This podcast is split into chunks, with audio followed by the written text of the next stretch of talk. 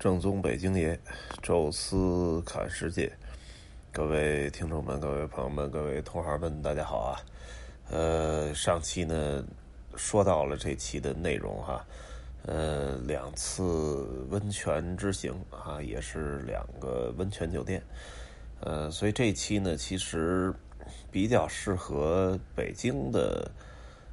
听众们来听哈，因为我就住在北京哈，去的也都是北京周边的两个不同的地方，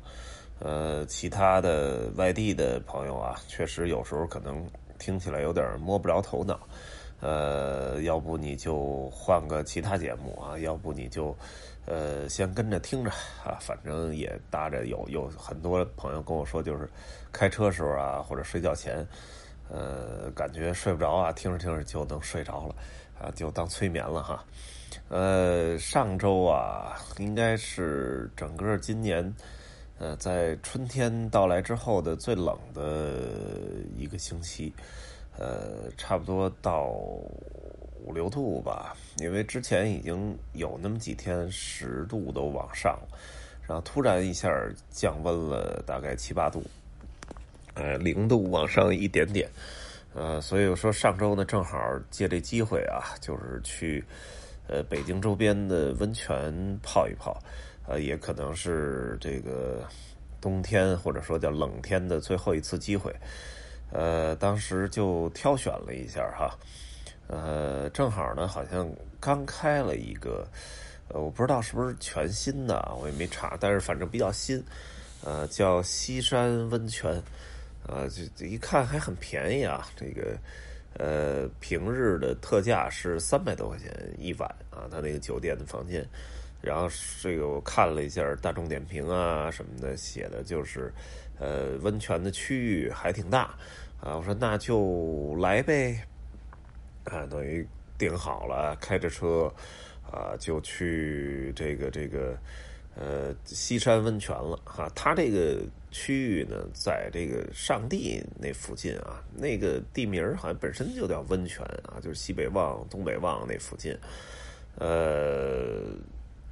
应该是地热资源还比较丰富，然后它那个建筑呢也非常的大，是一个超大型的一个建筑综合体。两个酒店啊，一个呢就叫西山温泉酒店，还有一个呢叫什么什么特别长的一个，像一个外国名直接翻译过来那种啊，就是感觉上很西式的那种，就两个酒店合在一起。这边的西山温泉酒店呢，应该是个4星级的酒店啊，当时标价就才300多块啊，很便宜啊。然后那边那个呢，就是看来是一个5星级的酒店，但是标价不要太贵了，1700块钱一晚。而且这两个酒店很有意思，是共用一个温泉区域，所以当时就衡量啊，说到底值不值得去住那个好酒店，因为就住一个晚上嘛，你真正在房间里睡觉啊什么的时间也不会太长啊。但是您这个就是这个1700和300能差到多少？因为酒店的温泉都一样。所以后来说得了，那就300多的吧，也当然那也便宜，结果进去之后发现呢，当然没比较那1700的啊，进去发现这300这真也就差不多值300-400块钱，特别小啊，整个房间的面积大概就不到20平米吧，大概17-18平米的样子，当然一应俱全啊都有，但是整体感觉有点像那个。曾经的宜家啊，因为现在不是曾经的那个如家，因为现在如家据说已经都低档化了，就是比原来差多了。但是最开始刚有如家有汉庭的时候，是既干净又舒服啊。唯一的缺点呢就是房间小一点啊，它呢有一点像那个啊，就是房间小，但是整体的东西用的还行吧。但是确实也，它那个窗户是对着这酒店里面呢，所以实际上也不能算是一个有窗户的房子，所以在那里边住着还是感觉有点压抑，也基本装修水平就是一个4星准4星吧，温泉的多说一句啊，因为它的温泉卖200多块，还挺期待，结果就发现，哎呀，那个人呐，那个密度之饱和，就大概我们是周3还是周4去的，按说那个时候应该没什么人啊，也不知道是不是上帝那附近这个大家都爱泡温泉啊，周3、周4的这基本上人就特别的满。尤其是这老头老太太呀，咱不知道是不是还有什么其他优惠券能用啊？结果就哎呦，那个里边那个池子里泡的啊，一般就这种小温泉池啊，最多就是2、3家或者2、3对啊，这样的里边密度不算高，大家还能各泡各的。当然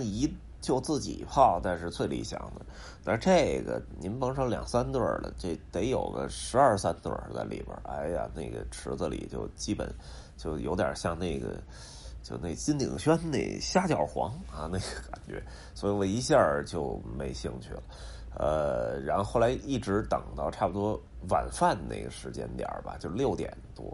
左右的时候开始人就少多了。哎，那个时候还泡一会儿还可以，它就是不错的，就是外边这个室外有那么几个池子还算可以啊。但是当天确实是有点冷啊，就没刻意跑出去。哎，这个是西山温泉吧，给我整体的感觉，包括吃饭的餐厅，包括环境都不是很理想。他很想做成那种很国际化的，但是确实跟国际化的酒店还存在比较明显的差距。可能是这次温泉泡的不够爽啊，也确实这个酒店也比较差，所以哎，这个找了一机会啊，就干脆再去一个更远一点的地儿。所以这个转过天来啊，在这个过了周末啊，因为我们这个工作吧，导游这工作好就好在不用非得要赶上周末去哪儿玩啊，想去的话可以把周末避开啊，这个平日里就可以去。哎，所以这时候挑了一个周1这么一个时间点，去了北京的更北边一点的，在昌平的南口附近啊，这儿有一个叫乐多港啊，在那里面有一个气势挺恢宏的一个建筑，是属于万豪酒店啊。大家知道万豪啊，标准的5星级酒店。哎，那个周1的房费是900多块钱吧，也不算太贵。而且这个万豪的900多，就比那个西山温泉旁边那个叫一什么说不上名类的一个1700要感觉踏实的多啊。因为万豪嘛，这种连锁酒店再差也不会差到哪儿，何况它还是一个也是刚建成没多久的酒店啊，很新啊。一进那大堂就踏实了，哎，那个大堂有美感，然后也漂亮，有气势啊。完了，一进房间也踏实了啊。这前面那17、8平米，这个得37、8平米，30、40吧，47、8平米都可能有，非常大的一个房间。这卫浴设施、床上的布草啊，这些都感觉非常好啊，就比国外的那些万豪甚至还要好。啊，然后下去的温泉的这个周1还特价99啊，就这个一下就比西山温泉还要便宜啊。结果这个泡起来还没什么人啊，周1的时候几乎没人。它就是唯一缺点就是室内呢稍微小了一点，但室外呢有这个温泉池，也有那种儿童的游乐池。正好赶上那天呢还不太冷，大概10几度啊，外面还不错啊，所以这个整体这个泡一泡还挺舒服。另外一点呢，比这西山温泉强的就是西山温泉这么大，它那个房间密度挺高的，居然连一个健身房都没安排啊，这个让我挺惊讶的。哎，万豪这边呢，健身房就挨着那个温泉那块，24小时啊都开放，刷房卡直接进啊，也是没什么人啊，因为可能跟周1这个有关系啊，所以这个整个这个酒店的密度我觉得应该都没超过20%，所以整个享受起来也是挺舒服啊。包括他吃饭啊，唯一可惜的就是他有一个特别豪华的一个海鲜自助餐，只在周4、周5、周6开放啊，所以呢周一的时候只是0点，但是做的也还都不错。第二天呢在儿童乐园啊玩了半天，整体的感觉也不错啊，所以比较特别的推荐这个叫乐多港万豪泡温泉啊，包括旁边有奥特莱斯啊，唯一可能就缺个电影院吧啊，基本上要吃的要玩的啊，要买东西要泡温泉啊都可以满足，比较推荐给大家吧。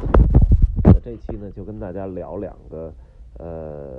温泉酒店啊，也是我2次温泉之旅吧，就在这个过去的7天完成的哈。那咱们如果有兴趣，尤其是北京的朋友